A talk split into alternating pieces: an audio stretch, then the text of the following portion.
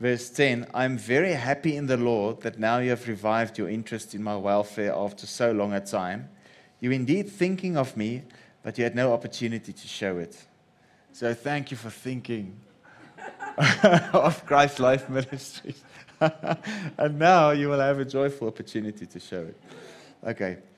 So uh, it says, not that I'm implying that I was in any personal want, for I have learned how to be content and satisfied to the point where I'm not disturbed or disquieted in whatever state I am. I know how to be abased and live humbly in straitened circumstances, and also how to enjoy plenty and live in abundance. I have learned in any and all circumstances the secret of facing every situation, whether well fed or going hungry, having a sufficiency and to spare or going without and being in want.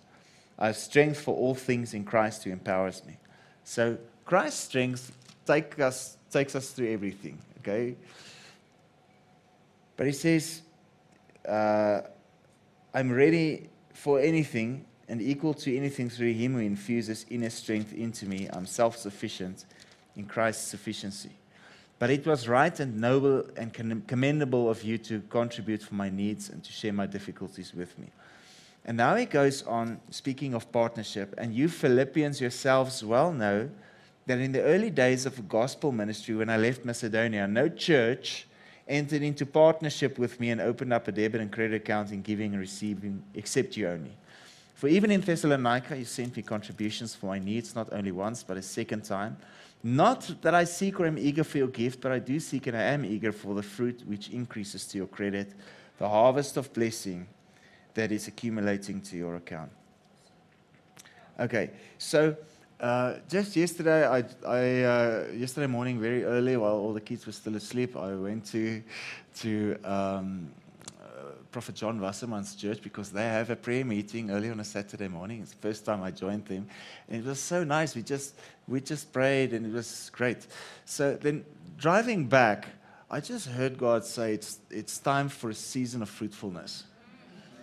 So I believe it's we're going to just see fruitfulness in everything that we do. Okay, so um, so I I am eager for the fruit which increases to your credit, the harvest of blessing accumulating to your account. So it, there needs to be fruitfulness in everyone's life.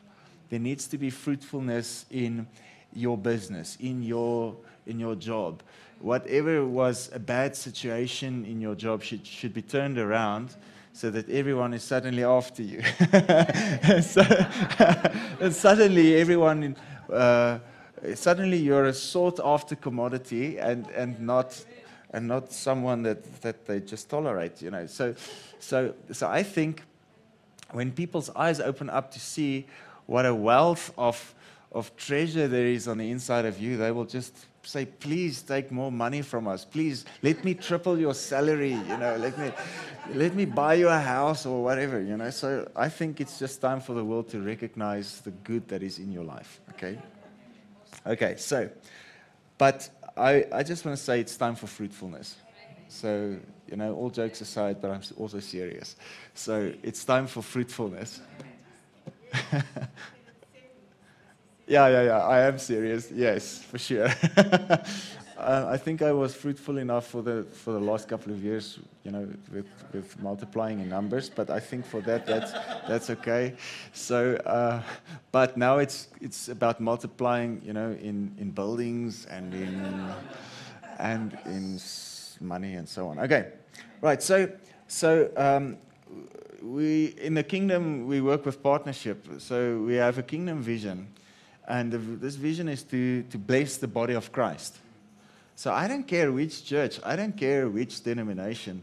You know, we're not part of any denomination. We're just the body of Christ. So, so if you believe in Jesus, you're the body of Christ. I don't care if you're Calvinist or Catholic. I don't care if you're Pentecostal or Protestant, whatever you are. I don't care.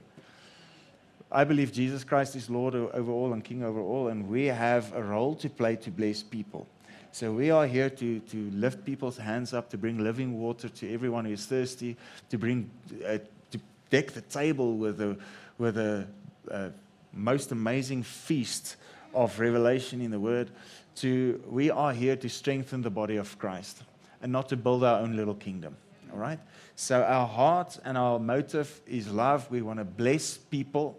We want to go forward and create an, a place where people can come and receive from God, from a fountain of life, from a river of life. All right.